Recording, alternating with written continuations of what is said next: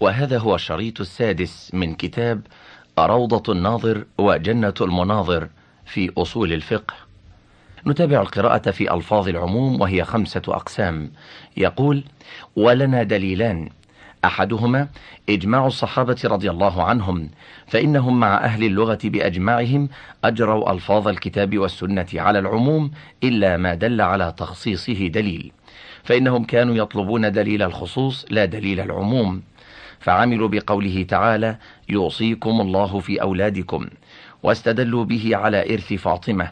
حتى نقل أبو بكر رضي الله عنه نحن معاشر الأنبياء لا نورث ما تركنا صدقة وأجروا السارق والسارقة والزانية والزاني و ومن قتل مظلوما و وذروا ما بقي من الربا ولا تقتلوا أنفسكم.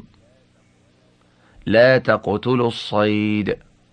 ولا تنكح المرأة على عمتها. و ومن أغلق عليه بابه فهو آمن. ولا يرث القاتل. وغير ذلك مما لا يحصى على العموم. ولما نزل قوله تعالى لا يستوي القاعدون من المؤمنين. قال ابن أم مكتوم إني ضرير البصر. فنزل غير أولي الضرر. فعقل الضرير وغيره من عموم اللفظ. ولما نزل إنكم وما تعبدون من دون الله حصب جهنم. قال ابن الزبعرة لأخصمن محمدا فقال له قد عبدت الملائكة والمسيح أفيدخلون النار؟ فنزل إن الذين سبقت لهم من الحسنى أولئك عنها مبعدون. فعقل العموم ولم ينكر عليه حتى بين الله تعالى المراد من اللفظ. ولما أراد أبو بكر قتال مانع الزكاة قال له عمر كيف تقاتلهم وقد قال رسول الله صلى الله عليه وسلم أمرت أن أقاتل الناس حتى يقولوا لا إله إلا الله الحديث فلم ينكر أبو بكر احتجاجه. بل قال أليس قد قال إلا بحقها؟ والزكاة من حقها. واختلف عثمان وعلي في الجمع بين الأختين فاحتج عثمان بقوله تعالى فمما ملكت أيمانكم واحتج علي بعموم قوله تعالى وأن تجمعوا بين الأختين ولما سمع عثمان بن مضعون قول لبيد وكل نعيم لا محالة زائل قال له كذبت إن نعيم الجنة لا يزول وهذا وأمثاله مما لا ينحصر كثرة يدل على اتفاقهم على فهم العموم من صيغته. والإجماع حجة. ولو لم يكن إجماعهم حجة لكان حجة من حيث إنهم أهل اللغة وأعرف بصيغها وموضوعاتها. الدليل الثاني. أن صيغ العموم يحتاج إليها في كل لغة ولا تختص بلغة العرب. فيبعد جدا أن يغفل عنها جميع الخلق فلا يضعونها مع الحاجة إليها. ويدل على وضعه توجه الاعتراض على من عصى الأمر العام وسقوطه عمن أطاع ولزوم النقد والخلف على الخبر العام وبناء الاستحلال والأحكام على الألفاظ العامة. فهذه أربعة أمور تدل على الغرض وبيانها. أن السيد إذا قال لعبده من دخل داري فأعطه رغيفا فأعطى كل داخل لم يكن للسيد أن يعترض عليه. ولو قال لما أعطيت هذا وهو قصير وإنما أردت الطوال؟ فقال العبد ما أمرتني بهذا وإنما أمرتني بإعطاء كل داخل.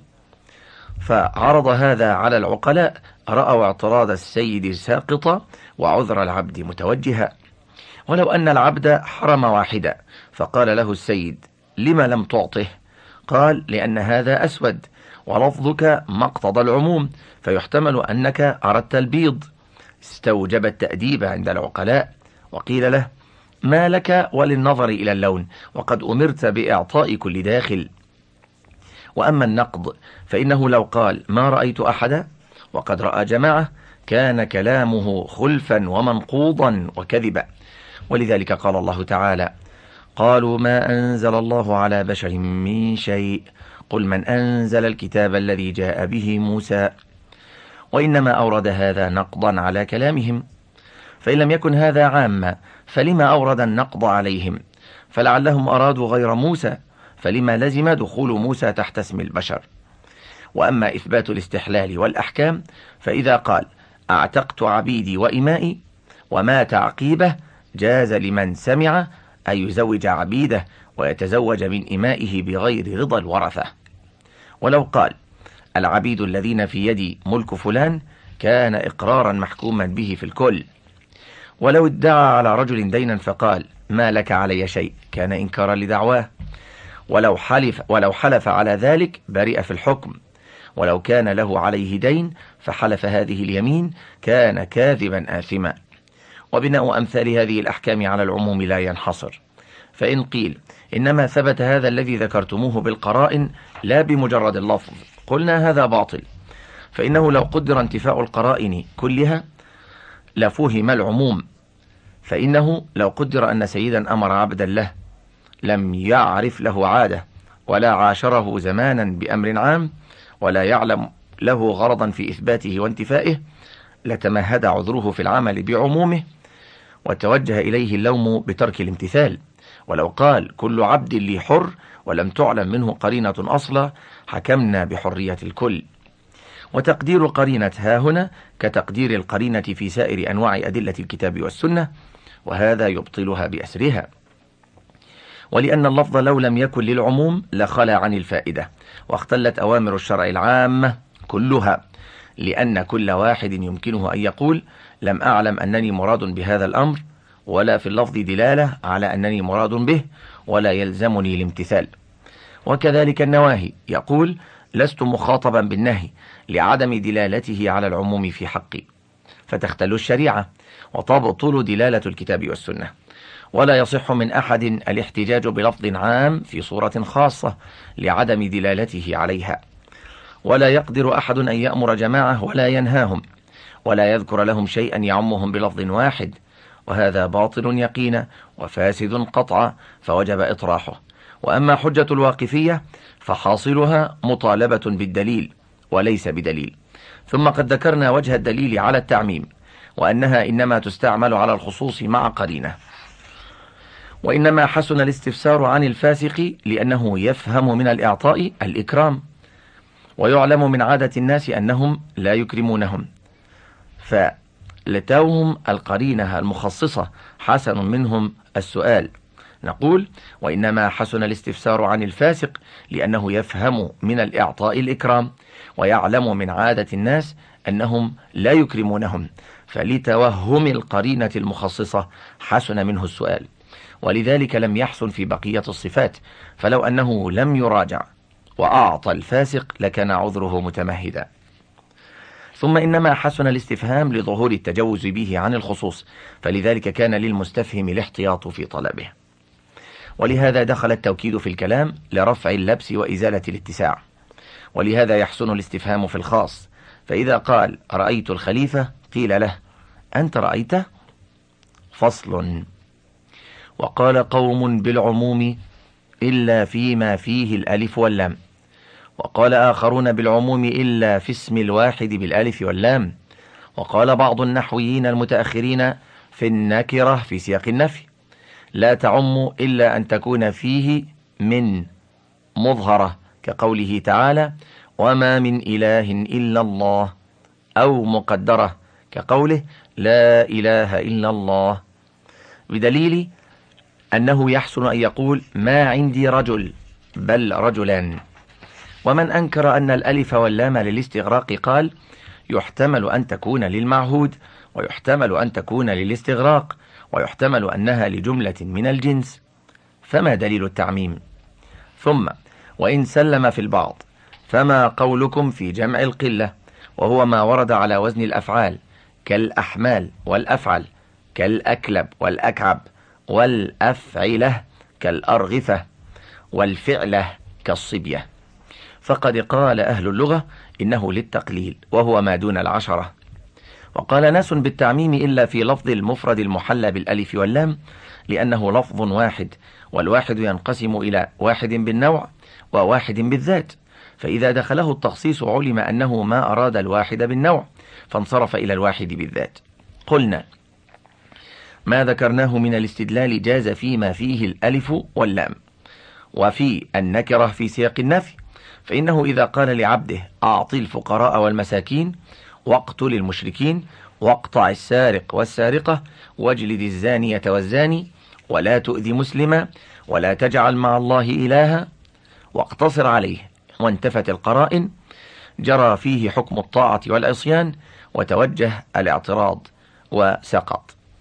فجرى فيه ذلك من حكم الطاعة والعصيان وتوجه الاعتراض وسقوطه.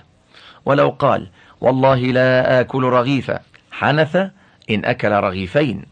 وقد قال الله تعالى ولم تكن له صاحبة و ولم يكن له كفوا أحد و ولا يظلم ربك أحدا وإن الله لا يظلم مثقال ذرة و ومن لم يجعل الله له نورا فما له من نور ولا يحل أن يقال في مثل هذا إن اللفظ مقتضى التعميم وقولهم إن الألف واللام للمعهود قلنا إنما ينصرف إلى المعهود عند وجوده وما لا معهود فيه يتعين حمله على الاستغراق.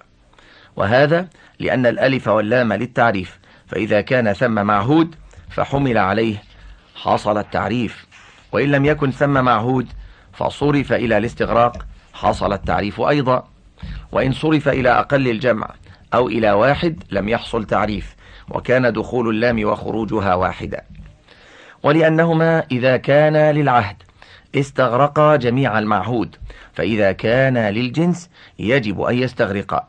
وأما جمع القلة فإن العموم إنما يتلقى من الألف واللام ولهذا استفيد من لفظ الواحد في مثل السارق والسارقة والدينار أفضل من الدرهم وأهلك الناس الدينار والدرهم. ولذلك صح توكيده بما يقتضي العموم وجاز الاستثناء منه كقوله تعالى إن الإنسان لفي خسر إلا الذين آمنوا.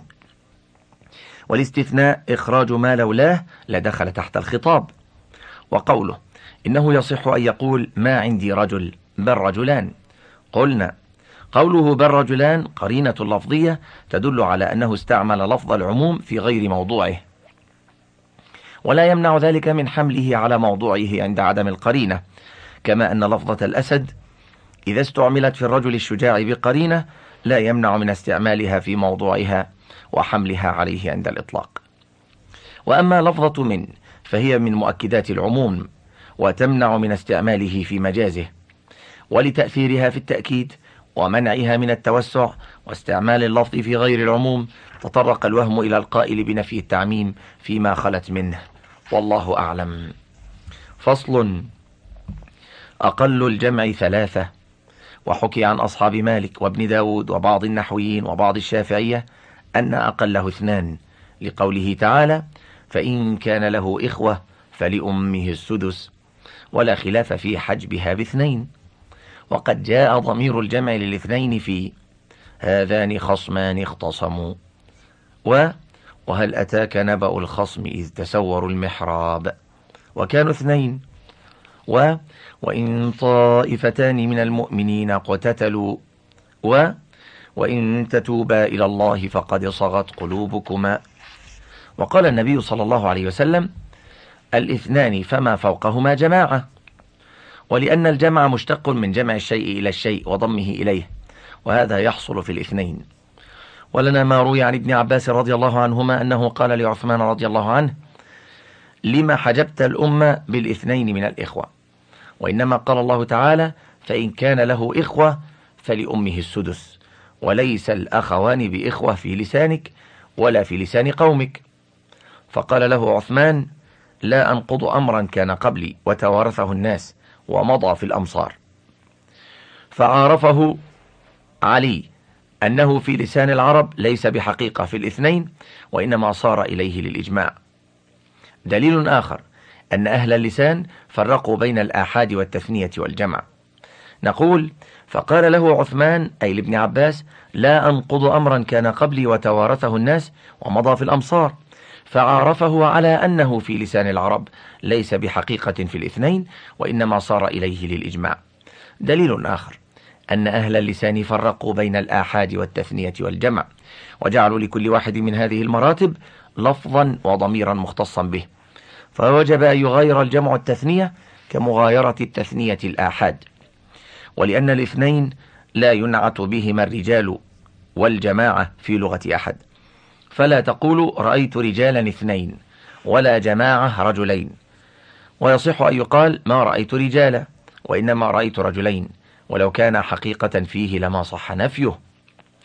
وأما ما احتجوا به فغايته أنه جاز التعبير بأحد اللفظين عن الآخر مجازا. كما عبر عن الواحد بلفظ الجمع في قوله تعالى الذين قال لهم الناس إن الناس قد جمعوا لكم وإنا نحن نزلنا الذكر. ثم إن الطائفة والخصم يقع على الواحد والجمع والقليل والكثير. فرد الضمير إلى الجماعة الذين اشتمل عليهم لفظ الطائفة والخصم. وأما قوله الاثنان جماعة أراد في حكم الصلاة وحكم انعقاد الجماعة لأن كلام النبي صلى الله عليه وسلم يحكم على يحمل على الأحكام لا على بيان الحقائق. وقولهم إنه جمع شيء إلى شيء قلنا الأسماء في اللغة لا يلزم فيها حكم الاشتقاق على ما مضى.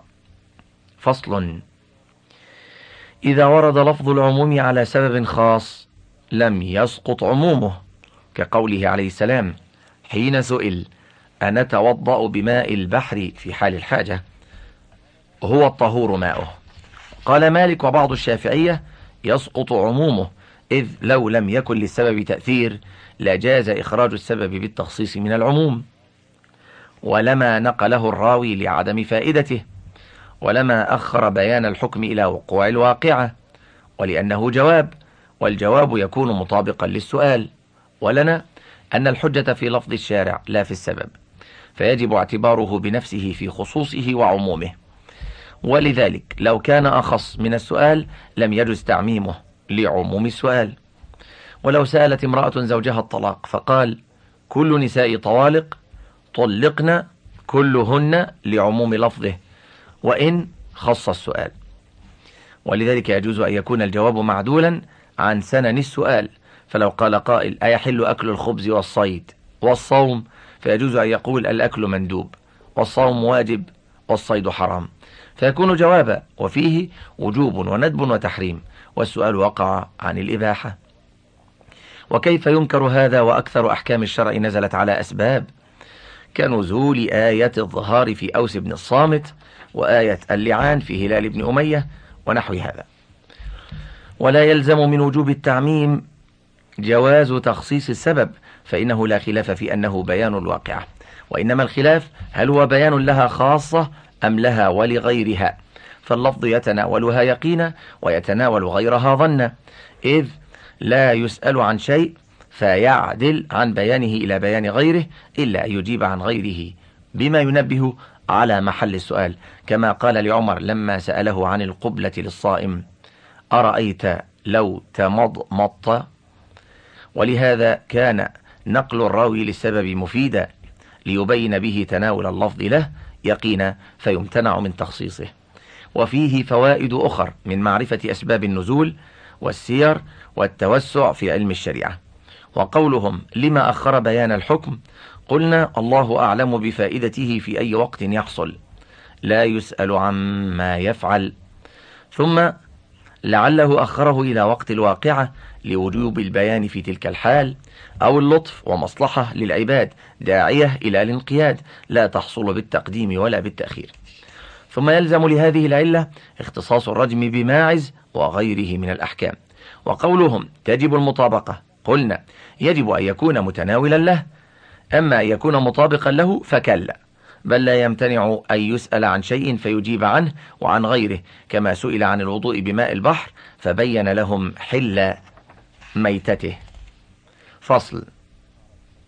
قول الصحابي نهى رسول الله صلى الله عليه وسلم عن المزابنة وقضى بالشفعة فيما لم يقسم. هذا يقتضي العموم. قال قوم لا عموم له لأن الحجة في المحكي لا في لفظ الحاكي. والصحابي يحتمل أنه سمع لفظا خاصا أو يكون عموما أو يكون فعلا لا عموم له. وقضاؤه بالشفعة لعله حكم في عين أو بخطاب خاص مع شخص فكيف يتمسك بعمومه؟ أم كيف يثبت العموم مع التعارض والشك؟ ولنا إجماع الصحابة رضي الله عنهم. فإنه قد عرف منهم الرجوع إلى هذا اللفظ في عموم الصور كرجوع ابن عمر إلى حديث رافع. نهى النبي صلى الله عليه وسلم عن المخابرة واحتجاجهم بهذا اللفظ. نحو نهى رسول الله صلى الله عليه وسلم عن المزابنة والمحاقلة والمخابرة وبيع الثمر حتى يبدو صلاحه والمنابذة وسائر المناهي. وكذلك أوامره, أوامره وأقضيته ورخصه مثل أرخص في السلم ووضع الجوائح وقد اشتهر هذا عنهم في وقائع كثيرة مما يدل على اتفاقهم على الرجوع إلى هذه الألفاظ. واتفاق السلف على نقل هذه الألفاظ دليل على اتفاقهم على العمل بها إذ لو لم يكن كذلك كان اللفظ مجملا. ثم لو كانت القضية في شخص واحد وجب التعميم لما ذكرناه في المسألة الأخرى. والله أعلم. فصل. وما ورد من خطاب مضافا إلى الناس والمؤمنين دخل فيه العبد لأنه من جملة ما من يتناوله اللفظ. وخروجه عن بعض التكاليف لا يوجب رفع العموم فيه كالمريض والمسافر والحائض. ويدخل النساء في الجمع المضاف إلى الناس. وما لا يتبين فيه لفظ التذكير والتأنيث كأدوات الشرط. ولا يدخلن فيما يختص بالذكور من الأسماء كالرجال والذكور. فأما الجمع بالواو والنون كالمسلمين. وضمير المذكرين كقوله كلوا واشربوا فاختار القاضي أنهن يدخلن فيه وهو قول بعض الحنفية وابن داود. واختار أبو الخطاب والأكثرون أنهن لا يدخلن فيه لأن الله تعالى ذكر المسلمات بلفظ متميز. فما يثبته ابتداء ويخصه بلفظ المسلمين لا يدخلن فيه إلا بدليل آخر من قياس أو كونه في معنى المنصوص وما يجري مجراه. ولنا أنه متى اجتمع المذكر والمؤنث غلب التذكير. ولذلك لو قال لمن بحضرته من الرجال والنساء قوموا واقعدوا تناول جميعهم. ولو قال قوموا وقمنا. واقعدوا واقعدنا عد تطويلا ولكنة. ويبينه قوله تعالى قلنا اهبطوا منها جميعا. وكان ذلك خطابا لآدم وزوجته والشيطان.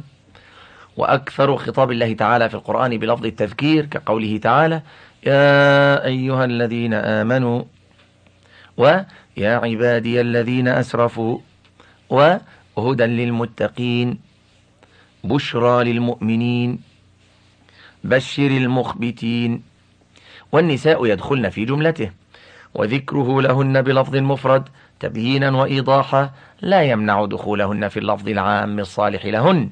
كقوله تعالى من كان عدوا لله وملائكته ورسله وجبريل وميكال وهما من الملائكة. وقوله فيهما فاكهة ونخل ورمان. وقد يعطف العام على الخاص كقوله تعالى وأورثكم أرضهم وديارهم وأموالهم والمال عام في الكل. الله أعلم. فصل العام إذا دخله التخصيص يبقى حجة فيما لم يخص عند الجمهور. وقال أبو ثور وعيسى بن أبان لا يبقى حجة لأنه يصير مجازا فقد خرج الوضع من أيدينا. ولا قرينة تفصل وتحصر فيبقى مجملا. ولنا تمسك الصحابة رضي الله عنهم بالعمومات. وما من عموم إلا وقد تطرق إليه التخصيص إلا اليسير كقوله تعالى وما من دابة في الأرض إلا على الله رزقها وإن الله بكل شيء عليم. فعلى قولهم لا يجوز التمسك بعمومات القرآن أصلا ولأن لفظ السارق يتناول كل سارق بالوضع فالمخصص صرف دلالته عن البعض فلا تسقط دلالته عن الباقي كالاستثناء. وقولهم يصير مجازا ممنوع. وإن سلم فالمجاز دليل إذا كان معروفا لأنه يعرف منه المراد فهو كالحقيقة. وقولهم لا قرينة تفصل أو تفصل قلنا ليس كذلك. فإن إنما نجعل اللفظ مجازا بدليل التخصيص فيختص الحكم به دون ما عداه. فصل. واختار القاضي أنه حقيقة بعد التخصيص وهو قول أصحاب الشافعي. وقال قوم يصير مجازا على كل حال لأنه وضع للعموم. فإذا أريد به غير ما وضع له كان مجازا.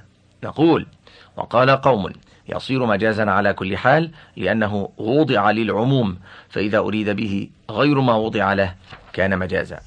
وإن لم يكن هذا هو المجاز فلا يبقى للمجاز معنى إذ لا خلاف في أنه لا لو رد إلى ما دون أقل الجمع فقال لا تكلم الناس وأراد زيدا وحده كان مجازا وإن كان هو داخلا فيه. وقال آخرون إن خصص بدليل منفصل صار مجازا لما ذكرناه. وإن خصص بلفظ متصل فليس بمجاز بل يصير الكلام بزيادة كلاما آخر موضوعا لشيء آخر. فإنا نقول مسلم فيدل على واحد ثم نزيد الواو والنون فيدل على أمر زائد ولا نجعله مجازا. ونزيد الألف والنون في رجل فيصير صيغة أخرى بالزيادة ولا فرق بين زيادة كلمة أو زيادة حرف. فإذا قال السارق للنصاب يقطع أو يقطع السارق إلا سارق دون دون النصاب فلا مجاز فيه. بل مجموع هذا الكلام موضوع للدلالة على ما دل عليه. فقوله تعالى ألف سنة إلا خمسين عاما. دل على تسعمائة وخمسين وضعا فكأن العرب وضعت ذلك لذلك عبارتين. ويمكن أن يقال ما صار بالوضع؟ عبارة عن هذا القدر. بل بقي الألف للألف والخمسون للخمسين وإلا للرفع. فإذا رفعنا من الألف خمسين بقي تسعمائة وخمسون. أما زيادة الواو والنون فلا معنى لها في نفسها. بخلاف هذا. ووجه قول القاضي أن القرينة المنفصلة من الشرع كالقرينة المتصلة لأن كلام الشارع يجب بناء بعضه على بعض فهو كالاستثناء وقد تبين الكلام فيه. فصل ويجوز تخصيص العموم إلى أن يبقى واحد. وقال الرازي والقفال والغزالي لا يجوز النقصان من أقل الجمع لأنه يخرج به عن الحقيقة. ولنا أن القرينة المتصلة كالقرينة المنفصلة وفي القرينة المتصلة يجوز ذلك فكذلك في المنفصلة فصل. والمخاطب يدخل تحت الخطاب بالعام. وقال قوم لا يدخل بدليل قوله تعالى قل الله خالق كل شيء. ولو قال قائل لغلامه من دخل الدار فأعطه درهما. ولم يدخل في ذلك وهذا فاسد لأن اللفظ عام والقرينة هي التي أخرجت المخاطبة فيما ذكروه. نقول المخاطب يدخل تحت الخطاب بالعام وقال قوم لا يدخل بدليل قوله تعالى قل الله خالق كل شيء. ولو قال قائل لغلامه من دخل الدار فأعطه درهما لم يدخل في ذلك. وهذا فاسد لأن اللفظ عام والقرينة هي التي أخرجت المخاطب فيما ذكروه. ويعارضه قوله تعالى وهو بكل شيء عليم. ومجرد كونه مخاطبا ليس بقرينة قاضية بالخروج عن العموم والأصل اتباع العموم. واختار أبو الخطاب أن الآمر لا يدخل في الأمر لأن الأمر استدعاء الفعل بالقول ممن هو دونه. ولن يتصور كون الإنسان دون نفسه فلم توجد حقيقته. ولأن مقصود الآمر الامتثال وهذا لا يكون إلا من الغير. وقال القاضي يدخل النبي صلى الله عليه وسلم فيما أمر به ويمكن أن تنبني هذه المسألة على أن ما ثبت في حق الأمة من حكم شاركهم النبي صلى الله عليه وسلم في ذلك الحكم. ولذلك لما أمرهم بفسخ الحج إلى العمرة ثم لم يفعل سألوه عن تركه الفسخ فبين لهم عذره. وقد عاب الله تعالى الذين يأمرون بالبر وينسون أنفسهم. وقال في حق شعيب عليه السلام وما أريد أن أخالفكم إلى ما أنهاكم عنه. وفي الأثر إذا أمرت بمعروف فكن من آخذ الناس به وإذا نهيت عن منكر فكن من أترك الناس له وإلا هلكت. فصل. اللفظ العام يجب اعتقاد عمومه في الحال في قول أبي بكر والقاضي. وقال أبو الخطاب لا يجب. حتى يبحث فلا يجد ما يخصه. قال وقد أومأ إليه في رواية صالح وأبي الحارث. قال القاضي فيه روايتان وعن الحنفية كقول أبي بكر وعنهم أنه إن سمع من النبي صلى الله عليه وسلم على طريق تعليم الحكم فالواجب اعتقاد عمومه وإن سمعه من غيره فلا. وعن الشافعية كالمذهبين. قالوا لأن لفظ العموم يفيد الاستغراق مشروطا بعدم المخصص. ونحن لا نعلم عدمه إلا بعد أن نطلب فلا نجد ومتى لم يوجد الشرط لا يثبت المشروط. وكذلك كل دليل يمكن أن يعارضه دليل فهو دليل بشرط بشرط سلامته عن المعارض. فلا بد من معرفة الشرط والجمع بين الأصل والفرع بعلة مشروطا بعدم الفرق فلا بد من معرفة عدمه. ثم اختلفوا إلى متى يجب البحث. فقال قوم يكفيه أن يحصل غلبة الظن بالانتفاء عند الاستقصاء في البحث. كالباحث عن المتاع في البيت إذا لم يجده غلب على ظنه انتفاؤه. وقال آخرون لا بد من اعتقاد جازم وسكون نفس بأنه لا دليل مخصص فيجوز الحكم حينئذ. أما إذا كان تشعر نفسه بدليل شذ عنه وتخيل في صدره أو تخيل في صدره إمكانه فكيف يحكم بدليل يجوز أن يكون الحكم به حراما؟ ولنا أن اللفظ موضوع للعموم فوجب اعتقاد موضوعه كأسماء الحقائق والأمر والنهي. ولأن اللفظ عام في الأعيان والأزمان ثم يجب اعتقاد عمومه في الزمان ما لم يرد نسخ كذلك في الأعيان. وقولهم إن دلالته مشروطة بعدم القرينة قلنا لا نسلم. وإنما القرينة مانعة من حمل اللفظ على موضوعه فهو كالنسخ يمنع استمرار الحكم والتأويل يمنع حمل الكلام على حقيقته واحتمال وجوده لا يمنع من اعتقاد الحقيقة والله أعلم. ولأن التوقف يفضي إلى ترك العمل بالدليل فإن الأصول غير محصورة ويجوز ألا يجد اليوم ويجده بعد اليوم فيجب التوقف أبدا وذلك غير جائز والله أعلم.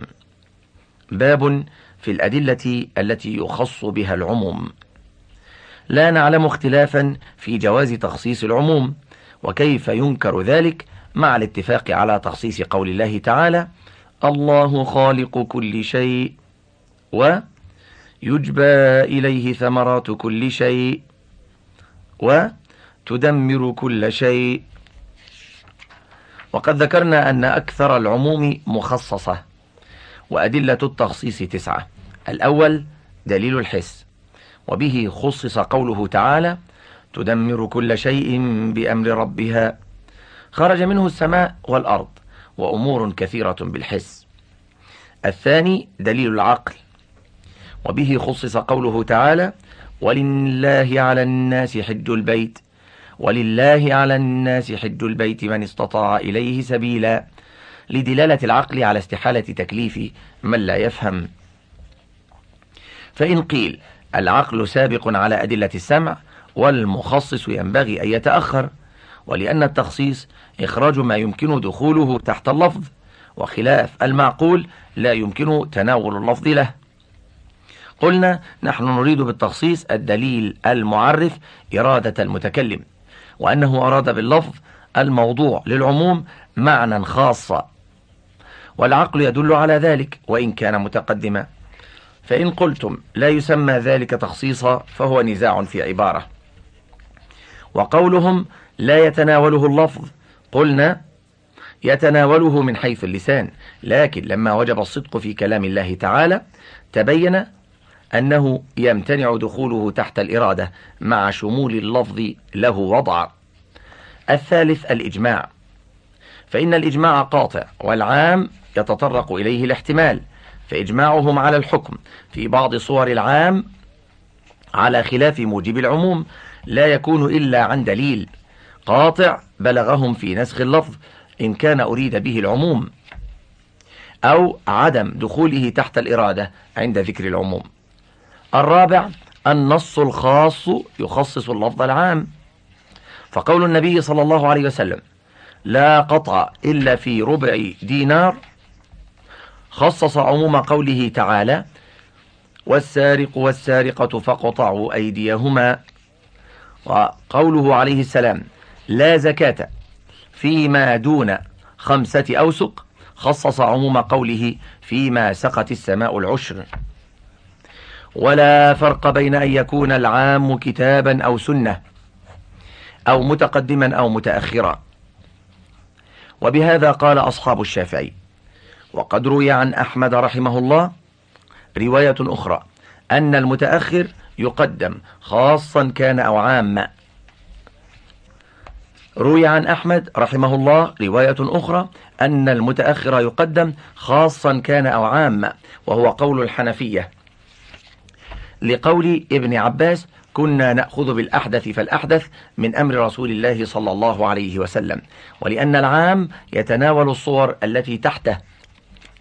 يتناول الصور التي تحته كتناول اللفظ لها بالتنصيص عليها. ولو نص على الصورة الخاصة لكان نسخا فكذلك إذا عمم. وهذا فيما إذا علم المتأخر. فإن جهل فهذه الرواية تقتضي أن يتعارض الخاص وما قابله من العام ولا يقضى بأحدهما على الآخر. وهو قول طائفة لأنه يحتمل أن يكون العام ناسخا لكونه متأخرا. ويحتمل أن يكون مخصوصا فلا سبيل إلى التحكم. وقال بعض الشافعية لا يخصص عموم السنة بالكتاب. وخرجه ابن حامد رواية لنا لقوله تعالى لتبين للناس ما نزل إليهم ولأن المبين تابع للمبين. فلو خصصنا السنة بالقرآن صار تابعا لها. وقالت طائفة من المتكلمين لا يخصص عموم الكتاب بخبر الواحد. وقال عيسى بن أبان يخص العام المخصوص دون غيره. وحكاه القاضي عن أبي حنيفة لأن الكتاب مقطوع به والخبر مظنون فلا يترك به المقطوع كالإجماع لا يخص بخبر الواحد. وقال بعض الواقفية بالتوقف لأن خبر الواحد مظنون الأصل مقطوع المعنى واللفظ العام من الكتاب مقطوع الأصل مظنون الشمول. فهما متقابلان ولا دليل على الترجيح ولنا في تقديم الخاص مسلكان أحدهما أن الصحابة رضي الله عنهم ذهبت إليه فخصصوا قوله تعالى وأحل لكم ما وراء ذلكم برواية أبي هريرة عن النبي صلى الله عليه وسلم لا تنكح المرأة على عمتها ولا على خالتها وخصصوا آية الميراث بقوله لا يرث المسلم الكافر ولا الكافر المسلم ولا يرث القاتل وإن معاشر الأنبياء لا نورث. وخصصوا عموم الوصية بقوله لا وصية لوارث. وعموم قوله حتى تنكح زوجا غيره بقوله حتى يذوق عسيلتها. إلى نظائر كثيرة لا تحصى مما يدل على أن الصحابة والتابعين كانوا يتسارعون إلى الحكم بالخاص من غير اشتغال بطلب تاريخ ولا نظر في تقديم ولا تأخير.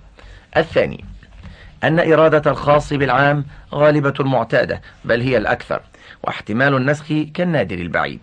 وكذلك احتمال تكذيب الراوي فإنه عدل جازم بالرواية وسكون النفس إلى العدل في الرواية فيما هو نص كسكونها إلى عدلين في الشهادات. ولا يخفى أن احتمال صدق أبي بكر رضي الله عنه في روايته عن النبي صلى الله عليه وسلم نحن معاشر الأنبياء لا نورث أرجح من احتمال أن تكون الآية سيقت لبيان حكم ميراث النبي صلى الله عليه وسلم. فلذلك عمل به الصحابة والعمل بالراجح متعين. فأما قول من قال بالتعارض والوقف فهو مطالبة بالدليل لا غير. وقد ذكرنا الدليل من وجهين وبينا أن احتمال إرادة الخصوص أرجح من احتمال النسخ. فإن أكثر العمومات مخصصة وأكثر الأحكام مقررة غير منسوخة. وكون النبي صلى الله عليه وسلم مبينا لا يمنع من حصول البيان بغيره. فقد أخبر الله تعالى أنه أنزل الكتاب بيانا لكل شيء. وقولهم المبين تابع غير صحيح. فإن الكتاب يبين بعضه بعضا والسنة تخص بعضها بعضا وليس المخصص تابعا للمخصوص. وقد بينا فيما تقدم جواز التخصيص بدليل سابق وبالإجماع. ويجوز تخصيص الآحاد بالمتواتر وليس فرعا له. وقولهم إن الكتاب مقطوع به. قلنا دخول المخصوص في العموم وكونه مرادا ليس بمقطوع بل هو مظنون ظنا ليس بالقوي بل ظن الصدق أقوى منه لما ذكرناه. ثم إن براءة الذمة قبل السمع مقطوع بها بشرط ألا يرد سمع ويشتغل بخبر الواحد. جواب آخر. أن وجوب العمل بخبر الواحد مقطوع به بالإجماع. وإنما الاحتمال في صدق الراوي ولا تكليف علينا في اعتقاد صدقه فإن تحليل البضع وسفك الدم واجب بقول عدلين قطعا. مع أن لا نقطع بصدقهما كذا الخبر. الخامس المفهوم بالفحوى ودليل الخطاب فإن الفحوى قاطع كالنص ودليل الخطاب حجة كالنص فيخص عموم قوله عليه السلام في أربعين شاة شاة. بمفهوم قوله في سائمة الغنم زكاة في إخراج المعلوفة. السادس فعل رسول الله صلى الله عليه وسلم كتخصيص عموم قوله تعالى ولا تقربوهن حتى يطهرن بما روت عائشة رضي الله عنها قالت كان رسول الله صلى الله عليه وسلم يأمرني فأتزر فيباشرني وأنا حائض ولذلك ذهب بعض الناس إلى تخصيص قوله الزانية والزاني برجمه لماعز وتركه جلده. السابع تقدير رسول الله صلى الله عليه وسلم واحدا من أمته بخلاف موجب العموم وسكوته عليه. فإن سكوت النبي صلى الله عليه وسلم عن الشيء يدل على جوازه فإنه لا يحل له الإقرار على الخطأ وهو معصوم. وقد بينا أن إثبات الحكم في حق واحد يعم الجميع. الثامن قول الصحابي عند من يراه حجة مقدما على القياس يخص به العموم فإن القياس يخصص به فقول الصحابي المقدم عليه أولى. فإن قيل فالصحابي يترك مذهبه للعموم كترك ابن عمر مذهبه لحديث رافع بن خديج في المخابرة فغيره يجب أن يتركه. قلنا إنما تركه لنص عارضه لا للعموم. التاسع قياس نص خاص إذا عارض عموم نص آخر فيه وجهان. أحدهما يخص به العموم وهو قول أبي بكر والقاضي وقول الشافعي وجماعة من الفقهاء والمتكلمين. والوجه الآخر لا يخص به العموم وهو قول أبي إسحاق ابن شاقلة وجماعة من الفقهاء لحديث معاذ. ولأن الظنون المستفادة من النصوص أقوى من الظنون المستفادة من المعاني المستنباطة ولأن العموم أصل والقياس فرع فلا يقدم على الأصل. ولأن القياس إنما يراد لطلب حكم ما ليس منطوقا به فما هو منطوق به؟ لا يثبت بالقياس. وقال قوم يقدم جلي القياس على العموم دون خفيه لأن الجلي أقوى من العموم والخفي ضعيف. والعموم أيضا يضعف تارة بألا يظهر منه قصد التعميم ويظهر ذلك بأن يكثر المخرج منه ويتطرق إليه تخصيصات كثيرة.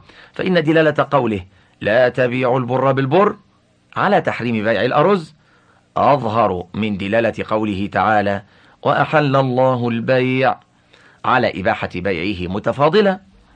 ودلالة تحريم الخمر على تحريم النبيذ بقياس الإسكار أغلب في الظن من دلالة قوله تعالى قل لا أجد فيما أوحي إلي محرما على طاعم يطعمه. على إباحته. فإذا تقابل الظنان وجب تقديم أقواهما كالعمل في العمومين والقياسين المتقابلين. ثم القائلون بهذا اختلفوا في القياس الجلي. فسره قوم بأنه قياس العلة والخفي بقياس الشبه. وقيل الجلي ما يظهر فيه المعنى كقوله عليه السلام لا يقضي القاضي بين اثنين وهو غضبان وتعليل ذلك بما يدهش الفكر حتى يجري ذلك في الجائع. وقال عيسى بن أبان يجوز ذلك في العام المخصوص دون خيره لضعف العام بالتخصيص وحكاه القاضي عن أبي حنيفة. وجه الأول أن صيغة العموم محتملة للتخصيص معارضة له والقياس غير محتمل فيقضى به على المحتمل كالمجمل مع المفسر. فأما حديث معاذ رضي الله عنه فإن كون هذه الصورة مرادة باللفظ العام غير مقطوع به. والقياس يدلنا على أنها غير مرادة. ولهذا جاز ترك عموم الكتاب بخبر الواحد وبالخبر المتواتر اتفاقا. ورتبة السنة بعد رتبة الكتاب في الخبر. والسنة لا يترك بها الكتاب لكن تكون مبينة له والتبيين يكون تارة باللفظ وتارة بمعقول اللفظ. وقولهم إن الظنون المستفادة من النصوص أقوى فلا نسلم ذلك على الإطلاق.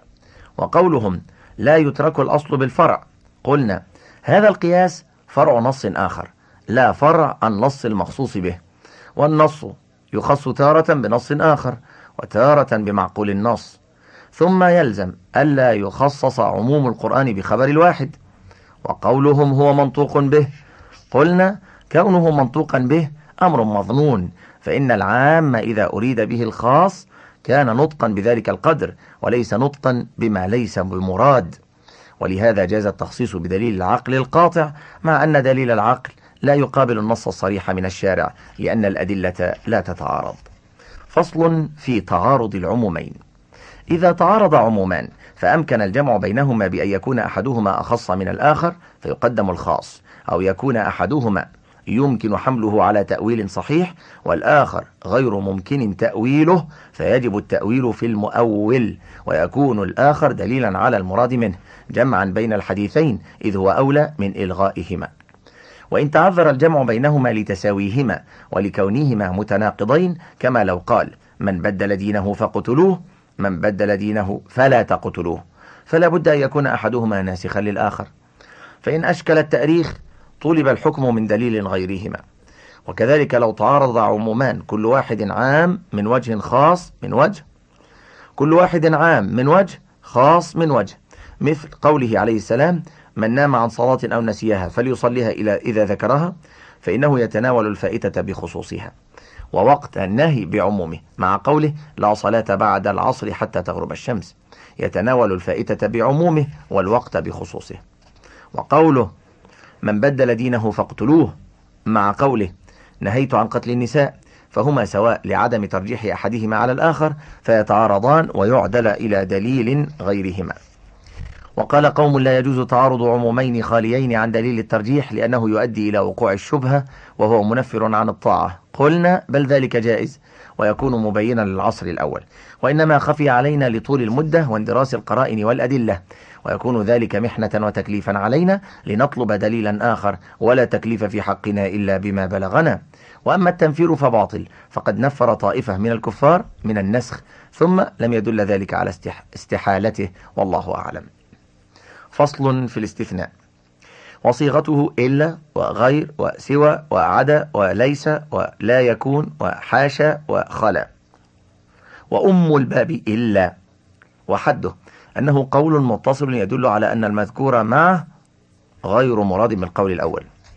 ويفارق الاستثناء التخصيص بشيئين أحدهما في اتصاله والثاني أن يتطرق إلى النص كقوله عشرة إلا ثلاثة والتخصيص بخلافه.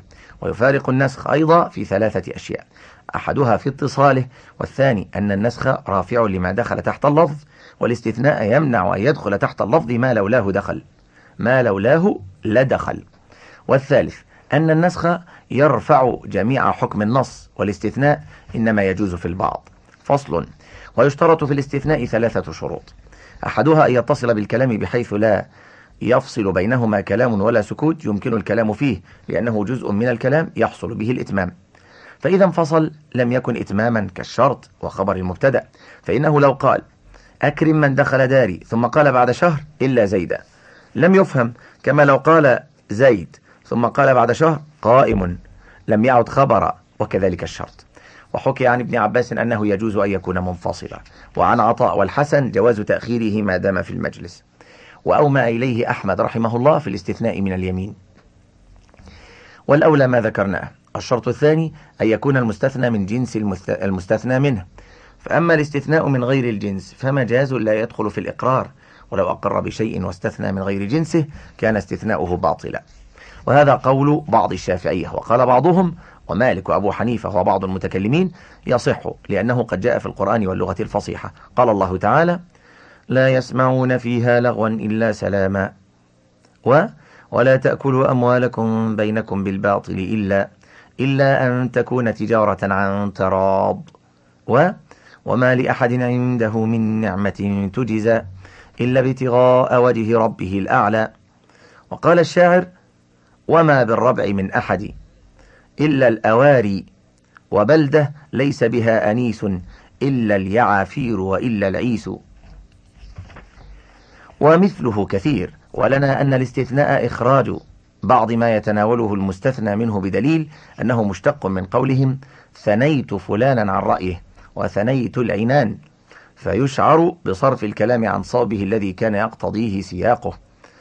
فإذا ذكر ما لا دخول له في الكلام الأول لولا الاستثناء فما صرف الكلام ولا ثناه عن وجه استرساله.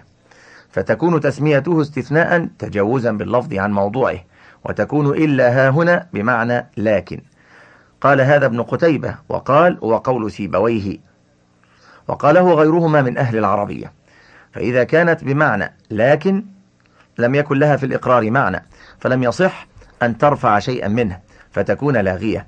فإن لكن إنما تدخل للاستدراك بعد الجحد والإقرار ليس بجحد فلا يصح فيه. ولذلك لم يأتي الاستثناء المنقطع في إثبات بحال. الشرط الثالث أن يكون المستثنى أقل من النصف وفي استثناء النصف وجهان.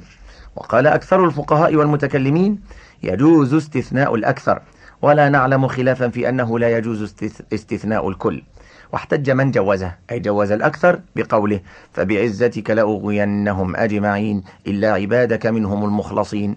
وقال في أخرى إن عبادي ليس لك عليهم سلطان إلا من اتبعك من الغاوين. فاستثنى كل واحد منهما من الآخر. بل فاستثنى كل واحد منهما من الآخر وأيهما كان الأكثر؟ حصل المقصود. وقال الشاعر أدوا التي نقصت تسعين من مائة ثم بعثوا حكما بالحق قوالا. ولأنه إذا جاز استثناء الأقل جاز استثناء الأكثر. ولأنه رفع بعض ما تناوله اللفظ فجاز في الأكثر كالتخصيص. ولنا أن الاستثناء لغة وأهل اللغة نفوا ذلك وأنكروه. قال أبو إسحاق الزجاج لم يأتي الاستثناء إلا في القليل من الكثير. وقال ابن جني لو قال قائل مئة إلا تسعة وتسعين ما كان متكلما بالعربية. وكان كلامه عيا من الكلام ولكنه. وقال القتبي يقال صمت الشهر كله إلا يوما واحدا ولا يقال صمت الشهر إلا تسعة وعشرين يوما. ويقول لقيت القوم جميعهم إلا واحدا أو اثنين ولا يجوز أن يقول لقيت القوم إلا أكثرهم. إذا ثبت أنه ليس من اللغة فلا فلا يقبل. ولو جاز هذا لجاز في كل ما كرهوه وقبحوه. وأما الآية التي احتجوا بها فقد أجيب عن احتجاجهم بها بأجوبة. منها أنه استثناء في إحدى الآيتين المخلصين من بني آدم وهم الأقل. وفي الأخرى استثناء الغاوين من جميع العباد وهم الأقل. فإن الملائكة من عباد الله. قال الله تعالى بل عباد مكرمون وهم غير غاوين. ومنها أنه استثناء منقطع في قوله إلا من اتبعك من الغاوين. بمعنى لكن بدليل أنه قال في آية أخرى وما كان لي عليكم من سلطان إلا أن دعوتكم. وأما البيت فليس فيه استثناء مع أنه قد قال ابن فصال النحوي هذا بيت مصنوع ولم يثبت عن العرب. وأما القياس في اللغة فغير جائز ولو كان جائزا فهو جمع بغير علة. ومثل هذا لو جاز استثناء البعض جاز استثناء الكل. ويعارضه بأنه إذا لم يجوز استثناء الكل فلا يجوز استثناء الأكثر. والفرق بين القليل والكثير أن العرب استعملته في القليل دون الكثير فلا يقاس في لغتهم ما أنكروه على ما حسنوه وجوزوه والله أعلم. فصل. إذا تعقب الاستثناء جملا كقوله تعالى والذين يرمون المحصنات ثم لم يأتوا بأربعة شهداء فجلدوهم ثمانين جلدة ولا تقبلوا لهم شهادة أبدا وأولئك هم الفاسقون إلا الذين تابوا. وقول النبي صلى الله عليه وسلم لا يؤمن الرجل في سلطانه ولا يجلس ولا يجلس على تكريمته إلا بإذنه. رجع الاستثناء إلى جميعها. وهو قول أصحاب الشافعي. نقول وقول النبي صلى الله عليه وسلم لا يؤمن الرجل في سلطانه ولا يجلس على تكريمته إلا بإذنه رجع الاستثناء إلى جميعها وهو قول أصحاب الشافعي. وقال الحنفية يرجع إلى أقرب المذكورين لأمور ثلاثة. أحدها أن العموم يثبت في كل صورة بيقين وعود الاستثناء إلى جميعها مشكوك فيه فلا نزيل المتيقن بالشك. والثاني أن الاستثناء إنما وجب رده إلى ما قبله ضرورة أنه لا يستقل بنفسه. فإذا تعلق بما يليه فقد استقل وأفاد فلا حاجة إلى تعليقه بما قبل ذلك فلا نعلقه به. وصار كالاستثناء من الاستثناء. والثالث أن الجملة مفصول بينها وبين الأولى فأشبه ما لو حصل فصل بينهما بكلام آخر. وأدلتنا ثلاثة. أحدها أن الشرط إذا تعقب جملا عاد إلى جميعها كقوله نساء طوالق وعبيدي أحرار إن كلمت زيدا. فكذلك الاستثناء. فإن الشرط والاستثناء شيئان في تعلقهما بما قبلهما وبغيرهما له. ولهذا يسمى التعليق بشرط مشيئة الله استثناء. فما ثبت لأحدهما ثبت في الآخر. فإن قيل الفرق بينهما أن الشرط رتبته التقديم بخلاف الاستثناء. قلنا إذا تأخر الشرط فلا فرق بينهما. ثم إن كان متقدما فلما لا يتعلق بالجملة الأولى دون ما بعدها؟ فإذا تعلق بجميع الجمل تقدم أو تأخر فكذلك الاستثناء فإنه مساو للشرط في حال تأخره. الثاني اتفاق أهل اللغة على أن تكرار الاستثناء عقيب كل جملة عي ولكنة. ولو لم يعد الاستثناء إلى الجميع لم يقبح ذلك بل كان متعينا لازما فيما يريد فيه الاستثناء من جميع الجمل. الثالث أن العطف بالواو يوجب نوعا من الاتحاد بين المعطوف والمعطوف عليه فتصير الجمل كالجملة الواحدة فيصير كأنه قال اضرب الجماعة الذين هم قتلة وسراق إلا من تاب. ولا فرق بين هذا وبين قوله اضرب من قتل وسرق إلا من تاب. وقولهم إن التعميم مستيقن ممنوع. فإن العموم والإطلاق لا يثبت قبل تمام الكلام وما تم حتى أردف باستثناء يرجع إليه. نقول وقولهم إن التعميم مستيقن ممنوع. فإن العموم والإطلاق لا يثبت قبل تمام الكلام وما تم حتى أردف باستثناء يرجع إليه.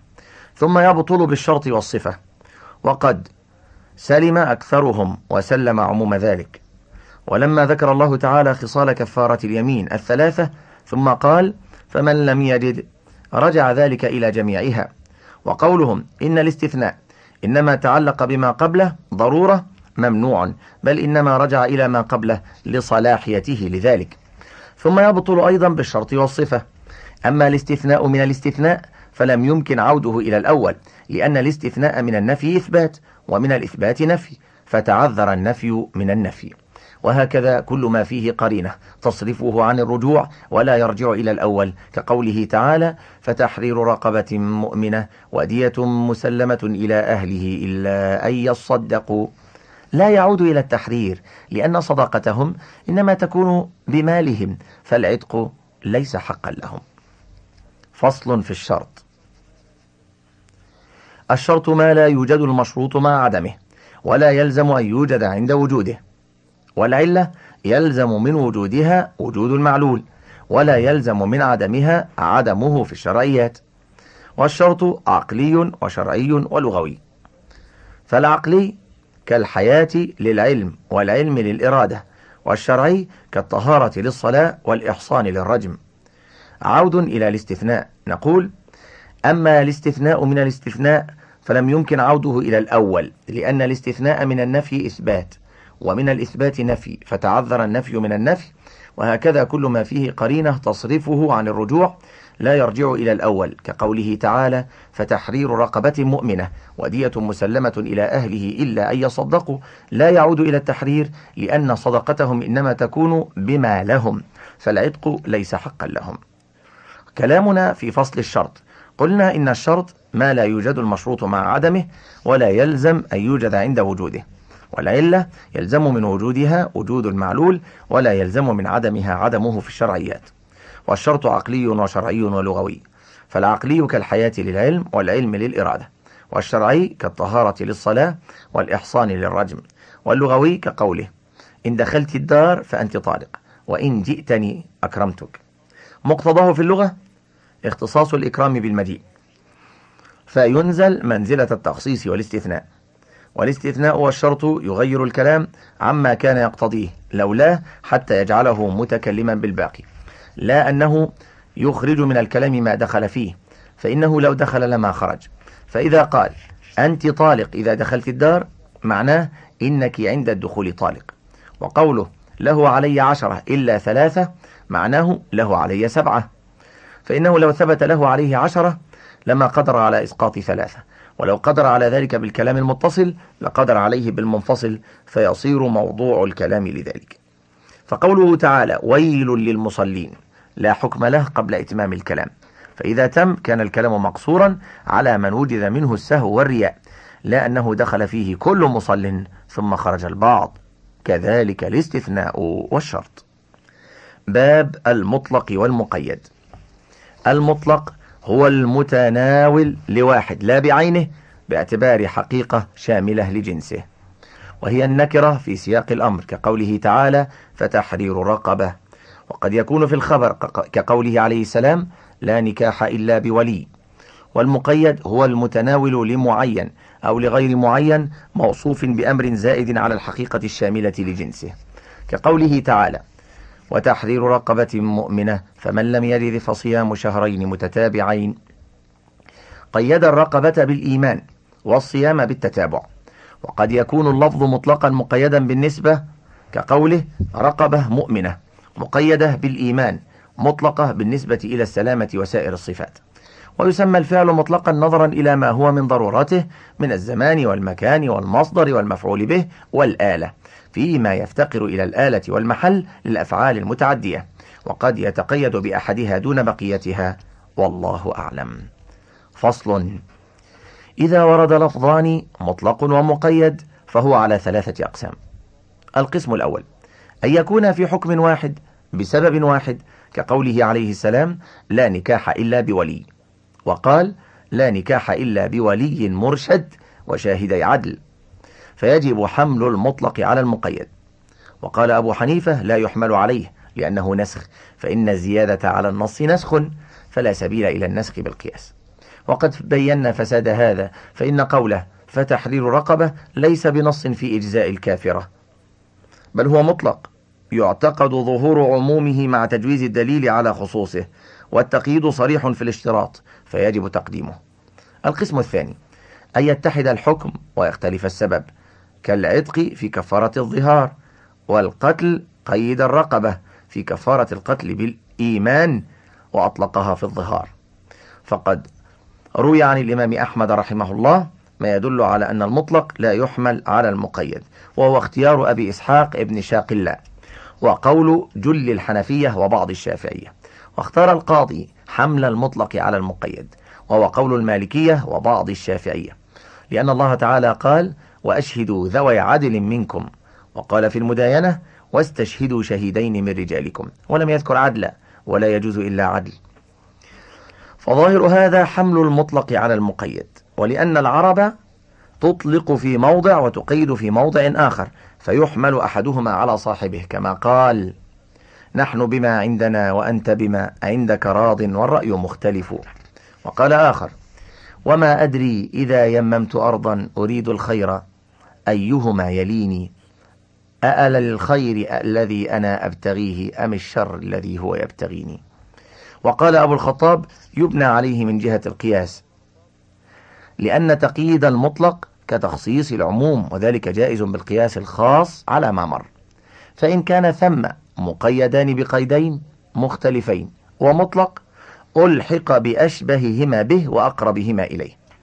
ومن نصر الأول قال هذا تحكم محض يخالف وضع اللغة إذ لا يتعرض القتل للظهار فكيف يرفع الإطلاق الذي فيه والأسباب المختلفة تختلف في الأكثر شروط واجباتها.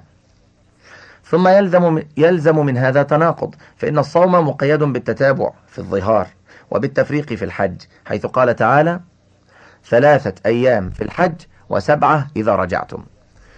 ومطلق في اليمين فعلى أيهما يحمل. وفي المواضع التي استشهدوا بها كان التقييد بأمر آخر والله أعلم. القسم الثالث أن يختلف الحكم فلا يحمل المطلق على المقيد سواء اتفق السبب أو اختلف كخصال الكفارة. إذا قيد الصيام بالتتابع وأطلق الإطعام لأن القياس من شرطه اتحاد الحكم والحكم ها هنا مختلف. باب فيما يقتبس من الألفاظ من فحواها وإشارتها لا من صيغها وهي خمسة أضرب. الأول يسمى اقتضاء وهو ما يكون من ضرورة اللفظ وليس بمنطوق به. إما أن لا يكون المتكلم صادقا إلا به كقوله لا عمل إلا بنية. أو من حيث يمتنع وجود الملفوظ شرعا بدونه كقوله تعالى فمن كان منكم مريضا أو على سفر فعدة أي فأفطر فعدة. وقولهم أعتق عبدك عني وعلي ثمنه. يتضمن الملك ويقتضيه ولم ينطق به.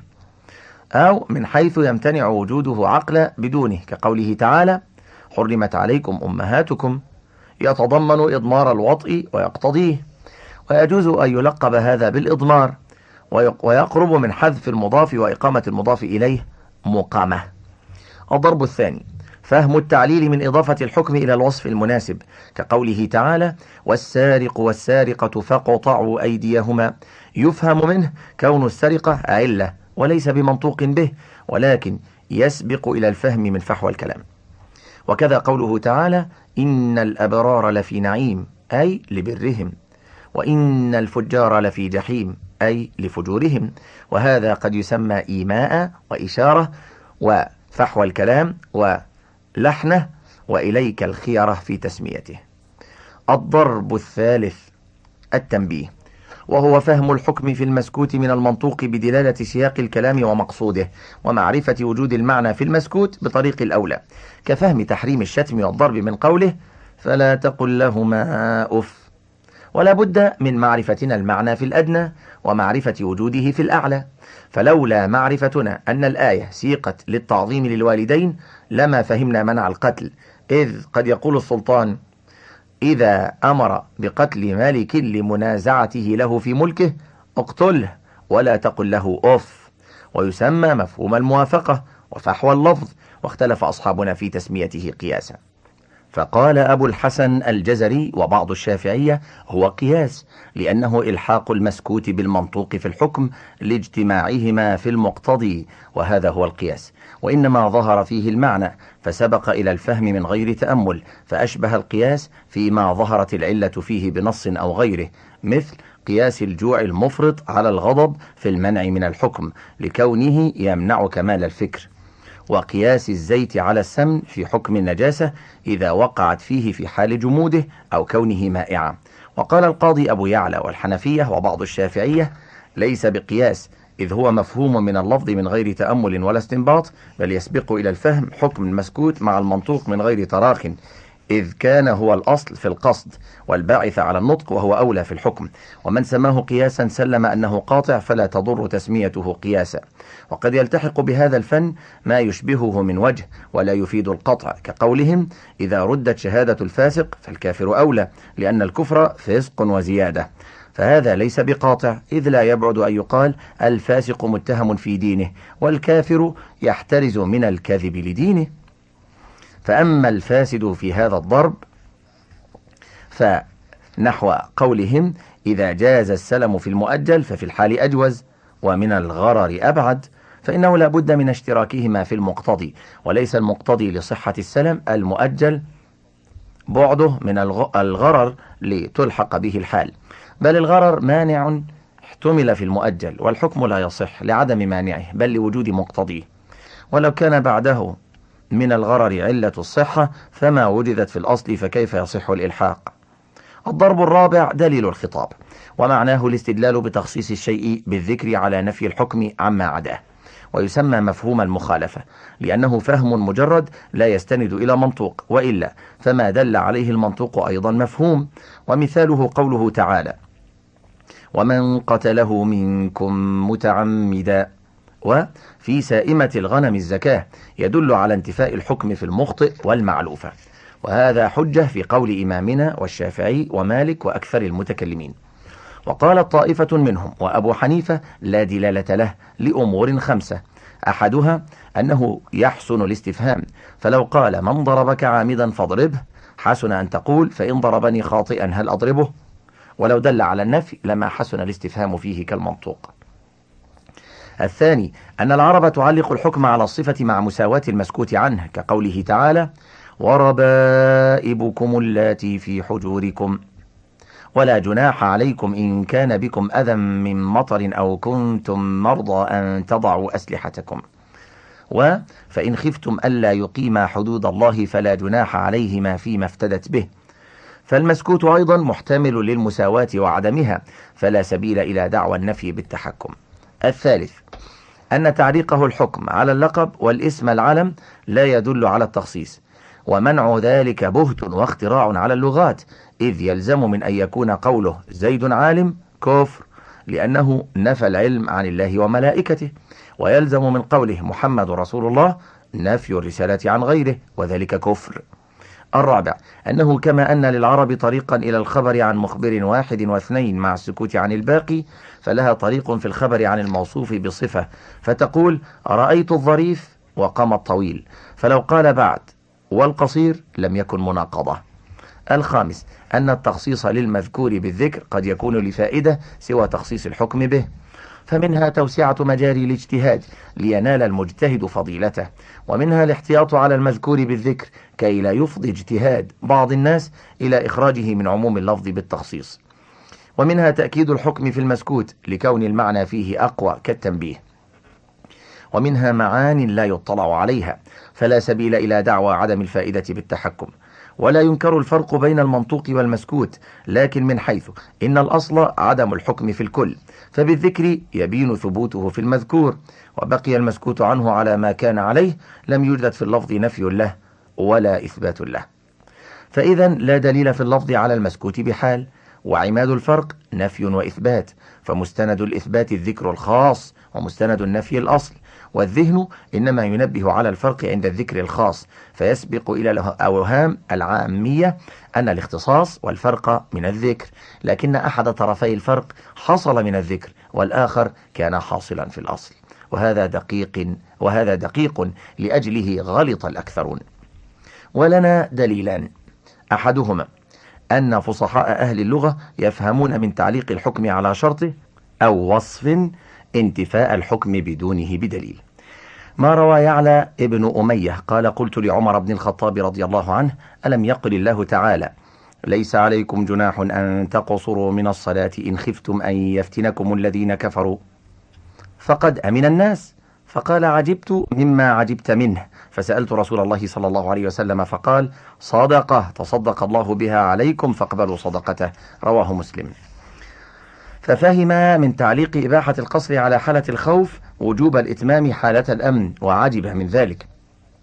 فإن قيل الإتمام واجب بحكم الأصل فلما استثنى حالة الخوف بقيت حالة الأمن على مقتضاه فلذلك عجب حيث خولف الأصل ثم الآية حجة لنا فإنه لم يثبت انتفاء الحكم عند انتفاء الشرط فدل على انتفاء الدليل. قلنا ليس في القرآن آية تدل على وجوب التمام بل قد روي عن عمر رضي الله عنه وهو صاحب القصة وعائشة وابن عباس أن الصلاة إنما فرضت ركعتين فأقرت صلاة السفر وزيد في صلاة الحضر فدل على أن فهمهم وجوب الإتمام وتعجبهم إنما كان لمخالفة دليل الخطاب وإنما ترك دليل الخطاب لدليل آخر كما قد يخالف العموم.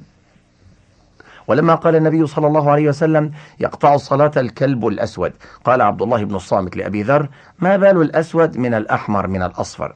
فقال سألت رسول الله صلى الله عليه وسلم كما سألتني؟ فقال الكلب الأسود شيطان. ففهم من تعليق الحكم على الموصوف بالسواد انتفاءه عما سواه. ولأن النبي صلى الله عليه وسلم لما سئل عما يلبس المحرم من الثياب فقال لا يلبس القميص ولا السراويلات ولا البرانس. فلولا أن تخصيصه المذكور بالذكر يدل على إباحة لبس ما سواه. لم يكن جوابا للسائل عما يجوز للمحرم لبسه. الدليل الثاني أن تخصيص الشيء بالذكر لا بد له من فائدة. فإن استوت السائمة والمعلوفة فلما خص السائمة بالذكر مع عموم الحكم والحاجة إلى البيان شاملة للقسمين. بل لو قال في الغنم الزكاة لكان أخصر في اللفظ وأعم في, في بيان الحكم فالتطويل لغير حاجة يكون لكنة في الكلام وعيا فكيف إذا تضمن تفويت بعض المقصود؟ فظهر أن القسم المسكوت عنه غير مساو للمذكور في الحكم. اعترضوا عليه من أربعة وجوه. أحدها أنكم جعلتم طلب الفائدة طريقا إلى معرفة الوضع وينبغي أن يعرف الوضع ثم تترتب عليه الفائدة أما أن يكون الوضع يتبع معرفة الفائدة فلا. الثاني لما قلتم إنه لا فائدة سوى اختصاص الحكم. فلئن قلتم ما علمنا له فائدة قلنا فلعل ثم فائدة لم يعثروا عليها وعدم العلم بعدم الفائدة ليس علما بعدمها. الثالث يبطل بمفهوم اللقب فلما لم يقولوا إن تخصيص الأشياء الستة في الربا يوجب اختصاصها به وإن تخصيص سائمة الغنم يمنع وجوبها في بقية المواشي. الرابع أن في التخصيص فائدة سوى ما ذكرتم على ما قدمناه. ويحتمل أن السؤال وقع عنها أو اتفقت المعاملة فيها أو غير ذلك من أسباب لا يطلع عليها. الجواب أما الأول فغير صحيح فإن الاستدلال على شيء بآثاره وثمراته جائز غير ممتنع في طرف النفي والإثبات. فإن استدللنا على عدم الاشتراك في الصور المتنازع فيها بإخلاله بمقصود الوضع وهو التفاهم واستدللنا على عدم إله ثان بعدم وقوع الفساد. فإذ قد علمنا أن كلام الله تعالى لا يخلو من فائدة وأنه لا فائدة للتخصيص واختصاصه بالحكم فيلزم منه ذلك ضرورة. وأما الثاني فإن قصر الحكم عليه فائدة متيقنة وما سواها أمر موهوم يحتمل العدم والوجود فلا يترك المتيقن لأمر موهوم. كيف والظاهر عدمها؟ إذ لو كان ثم فائدة لم تخفى على الفطن العالم بدقائق الكلام مع بحثه وشدة عنايته فجرى هذا مجرى الاستدلال باستصحاب الحال المشروط بعدم الدليل الشرعي. وأما مفهوم اللقب فقد قيل إنه حجة. ثم الفرق بينهما ظاهر وهو أن تخصيص اللقب يحتمل حمله على أنه لم يحضره ذكر المسكوت عنه. وهذا يبعد فيما إذا ذكر أحد الوصفين المتضادين لأن ذكر الصفة يذكر ضدها وهو منتف بالكلية. فيما إذا ذكر الوصف العام ثم وصفه بالخاص فظهر احتمال المفهوم. وأما الثالث فباطل فإن النبي صلى الله عليه وسلم بعث للبيان والتعليم والتبيين للأحكام من المقاصد الأصلية التي بعث لها. والاجتهاد ثبت ضرورة لعدم إمكان بناء كل الأحكام على النصوص. فلا تظن أن النبي صلى الله عليه وسلم ترك ما بعث له لتوسعة مجال الضرورات ثم يفضي إلى محظور وهو نفي الحكم في الصورة التي هو ثابت فيها. وأما الفائدة الثانية والثالثة فلا تحصل لأن الكلام فيما إذا كان المسكوت أدنى في المعنى من المنطوق في المقتضي أو مماثلا له فالتخصيص إذا يكون بعيدا. وأما إذا كان المسكوت أعلى في المعنى فهو التنبيه وقد سبق الكلام فيه. وأما الرابع فأمور موهومة لا يترك لها المتيقن لما ذكرنا. وقولهم يحسن الاستفهام عنه ممنوع. وأما إذا قال من ضربك متعمدا فاضربه فلا يحسن أن يقال فإن ضربني خاطئا هل أضربه؟ لكن يحسن أن يقال فالخاطئ ما حكمه أو ما أصنع به وهذا غير ما دل عليه الخطاب. ولو سلمنا فيحسن الاستفهام ليستفيد التأكيد في معرفة الحكم كما يحسن الاستفهام في بعض صور العموم. وقولهم إن العرب تعلق الحكم على ما لا ينتفي عند عدمه. قلنا لا ننكر هذا إذا ظهر للتخصيص فائدة سوى اختصاص الحكم به إما لكونه الأغلب أو غير ذلك والكلام فيما إذا لم يظهر له فائدة والله أعلم. فصل في درجات أدلة الخطاب. اعلم أنها هنا صورا أنكرها منكر المفهوم بناء على أنها منه وليست منه وهي ثلاث الأولى قوله لا عالم إلا زيد فهذا أنكره غلاة منكر المفهوم وقالوا هو نطق بالمستثنى وسكون وسكوت عن المستثنى عنه فما خرج بقوله إلا فمعناه أنه لم يدخل في الكلام فصار الكلام مقصورا على الباقي والمستثنى غير متعرض له بنفي ولا إثبات. وهذا فاسد فإن هذا صريح في الإثبات والنفي. فمن قال لا إله إلا الله مثبت للإلهية لله سبحانه ناف لها عمن سواه. وقولهم لا سيف إلا ذو الفقار ولا فتى إلا علي نفي وإثبات يقينا لأن الاستثناء من النفي إثبات ومن الإثبات نفي. فهذا من صريح اللفظ لا من مفهومه. فأما قوله لا صلاة إلا بطهور ولا تبيع البر بالبر إلا سواء بسواء فإن هذه صيغة الشرط ومقتضاها. نفي الصلاة عند انتفاء الطهارة. وأما وجودها عند وجودها فليس منطوقا بل هو على وفق قاعدة المفهوم. فإن نفي شيء عند انتفاء شيء لا يدل على إثباته عند وجوده بل يبقى كما كان قبل النطق. فالمنطوق به الانتفاء عند النفي فقط فإن قوله لا صلاة ليس فيه تعرض للطهارة بل للصلاة فقط. وقوله إلا بطهور إثبات للطهور الذي لم يتعرض له الكلام فلم يفهم منه إلا الشرط. الصورة الثانية قوله إنما الولاء لمن أعتق. فهذا قد أصر أصحاب أبي حنيفة وبعض منكر المفهوم على إنكاره. وقالوا هو إثبات فقط لا يدل على الحصر لأن إنما مركبة من إن وما وإن للتوكيد وما زائدة كافة فلا تدل على نفي كما لو قال إنما النبي محمد. وهذا فاسد فإن لفظة إنما موضوعة للحصر والإثبات. تثبت المذكور وتنفي ما عداه لأنها مركبة من حرفي نفي وإثبات. فإن للإثبات وما للنفي فتدل عليهما. ولذلك لا تستعمل في موضع لا يحسن فيه النفي والاستثناء منه كقوله إنما الله إله واحد وإنما يخشى الله من عباده العلماء وإنما أنا منذر كما قال وما أنا إلا نذير. وقول النبي صلى الله عليه وسلم إنما الأعمال بالنيات مثل قوله لا عمل إلا بنية.